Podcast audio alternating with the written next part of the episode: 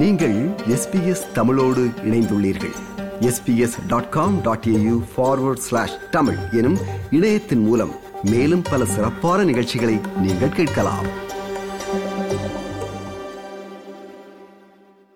Etiquette நேரிய நடத்தை என்பது ஒரு குறிப்பிட்ட சமூகம் கலாச்சாரம் அல்லது ஒரு குறிப்பிட்ட தொழில்முறை வட்டத்தின் உறுப்பினர்களிடையேயான கண்ணியமான நடத்தை மற்றும் நல்ல பழக்க வழக்கங்கள் என்பதாக வரையறுக்கப்படுகிறது. அந்த வகையில் ஆஸ்திரேலியாவில் பின்பற்றப்படும் நடத்தை சார்ந்த நெறிமுறைகளின்படி செய்ய வேண்டியவை மற்றும் செய்யக்கூடாதவை சிலவற்றை பார்ப்போம். பல்கலாச்சார நாடுகளில் ஒன்றாக ஆஸ்திரேலியா ஒரு தனித்துவமான கலாச்சாரம் மற்றும் நடத்தை சார்ந்த நெறிமுறைகளை கொண்டிருக்கிறது. ஆஸ்திரேலியாவில் நேரிய நடத்தை என்று கருதப்படும் சில அம்சங்களை எளிதில் அடையாளம் காண முடியும் என்றாலும் பொருத்தமில்லாத நடத்தை என கருதப்படும் பழக்க வழக்கங்கள் தொடர்பில் எழுதப்படாத விதிகள் உள்ளன. ஆஸ்திரேலியன் பினிஷிங் ஸ்கூலின் நிறுவனர் அமெண்டா கிங் ஆஸ்திரேலிய சூழலில் ஏற்றுக்கொள்ளக்கூடிய நடத்தை என்ன என்பதை அனைத்து கலாச்சார பின்னணியிலும் உள்ள மக்களுக்கு கற்பிக்கும் பணியில் ஈடுபட்டுள்ளார் Etiquette is around behaviour and the norms that are expected in society. And to have good etiquette is purely down to quite a few very simple principles, and that might be around our appearance and our general attitude, which constitutes our image. மொழித்தடைகள் மற்றும் கலாச்சார வேறுபாடுகள் சமூக அல்லது தொழில்முறை வட்டங்களில் நுழைய முயற்சிக்கும் புலம்பெயர்ந்தோருக்கு சவாலானதாக இருக்கக்கூடும் என்பதால் ஆஸ்திரேலியாவில் பின்பற்றப்படும் நடத்தை சார்ந்த நெறிமுறைகளை புரிந்து கொள்வது முக்கியம் என அமெண்டா கிங் கூறுகிறார் They are really down to those basic ABCs. So it's our appearance and our behaviour, most definitely our dining and communication. And the communication is the real key one, how to be a skillful conversationalist. So at the end of the day, that's quite difficult when English may not be your first language. சரி ஆஸ்திரேலியாவில் பின்பற்றப்படும் நடத்தை சார்ந்த நெறிமுறைகள் சில எவை என்று பார்ப்போம் முதலாவது முக்கியமான விடயம் பொருத்தமற்ற அல்லது அடுத்தவரை சங்கடத்திற்குள்ளாக்கக்கூடிய சில கேள்விகளை கேட்பதை தவிர்ப்பதாகும் உதாரணமாக எங்களுக்கு நன்றாக தெரியாத நபர்களை சந்திக்கும் போது அவர்களுக்கு திருமணமாகிவிட்டதா அவர்களது நிதி நிலைமை மதம் மற்றும் அவர்களது அரசியல் நிலைப்பாடு போன்றவற்றை உள்ளடக்கிய தனிப்பட்ட கேள்விகளை கேட்பதை தவிர்க்க வேண்டும் An uncomfortable question might be around personal questions. So we always talk about those questions that we really like to avoid, especially when meeting people that we don't know very well. And these questions are around marital status, finances, religions, and politics. People want to speak to people to find common ground so they can connect. So we need to talk about other topics uh, rather than a very personal question which might come across as quite offensive.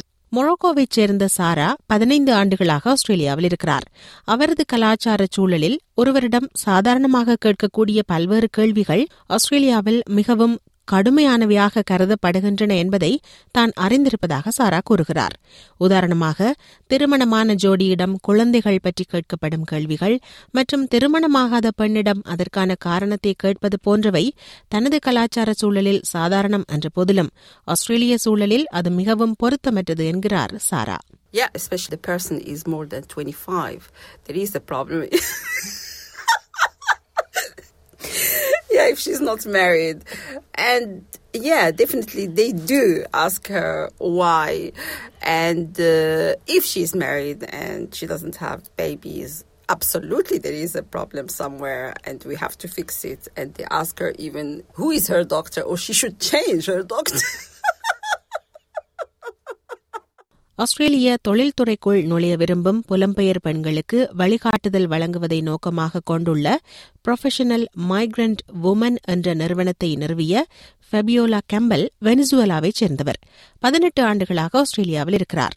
புலம்பெயர் பின்னணி கொண்டவர்கள் அடுத்தவர்களுடன் தகவல் தொடர்பை ஏற்படுத்தும் போது அவர்களை ஆக்கிரமிக்காமல் இருப்பது ஒரு நல்ல உத்தி என்றும் தொழில் ரீதியாக இணைந்து செயற்படுவது தொடர்பில் மற்றவர்களின் சம்மதத்தை மரியாதையுடன் கேட்பதுடன் முதலில் அவர்களை பேச அனுமதிப்பது சிறந்தது எனவும் ஃபெபியுலா கம்பல் ஆலோசனை சொல்கிறார் Give them an opportunity to tell the story and for you to learn from from them. Maybe you can ask, how did you get your first job? How did you come to work in this industry? Try to make the conversation enjoyable for the other person, but that also you can learn from. அடுத்தவர்களுடன் உரையாடும் போது தயவு செய்து மற்றும் நன்றி போன்ற கண்ணியமான சொற்றொடர்களை தவறாமல் பயன்படுத்த வேண்டுமெனவும் ஆனால் இந்த வார்த்தைகளை திரும்ப திரும்ப சொல்வதை தவிர்க்க வேண்டுமெனவும் ஃபபியோலா கேம்பல் கூறுகிறார் In Australia or in English, you are expected to say please. So I run into troubles. In Spanish, you say, Can I have the water? And that's absolutely polite. In English, not only I have to say could, but then I have to add please. ஆஸ்திரேலியாவில் மொழி தடையை உணர்பவர்கள் ஆங்கிலம் தமது இரண்டாவது மொழி என்பதை மற்றவருக்கு புரிய வைப்பதுடன் தான் பேசிய முறை அவர்களை புண்படுத்தியதாக அல்லது சங்கடத்திற்குள்ளாக்கியதாக உணர்கிறீர்களா என அவர்களிடம் கேட்பதன் மூலம் மற்றவர்களுடனான தகவல் தொடர்பை மேம்படுத்திக் கொள்ளலாம் எனவும் ஃபபியோலா கேம்பல் கூறுகிறார். I explain to people that English is not my first language, that um, even though I'm trying to communicate a message with good intentions, it might not necessarily come across that way. I state my intention first. And I ask people that if they feel offended or they feel uncomfortable, that they provide me feedback. In that way, you know, I can improve my communication and still deliver the intended message. சமூக அல்லது தொழில்முறை சார்ந்த இடங்களுக்கு சரியான நேரத்திற்கு செல்வது மிகவும் முக்கியம் என ஆஸ்திரேலியன் பினிஷிங் ஸ்கூலின் நிறுவனர் அமண்டா கிங் அறிவுறுத்துகிறார். நீங்கள் ஒரு கூட்டத்திற்கோ அல்லது சந்திப்பிற்கோ செல்வதற்கு தாமதமாகிறது என்றால் குறைந்தது பதினைந்து முதல் இருபது நிமிடங்களுக்கு முன்னதாக சம்பந்தப்பட்ட நபருக்கு உங்களது தாமதம் தொடர்பில் தெரியப்படுத்த வேண்டும்.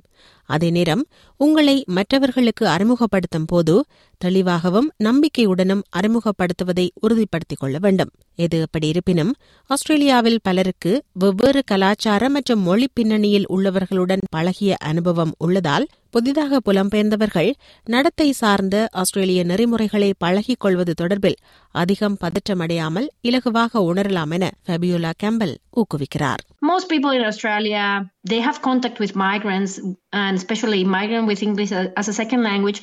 They might understand that uh, some people don't mean it, but um, they might not have the language skills to communicate things the proper way.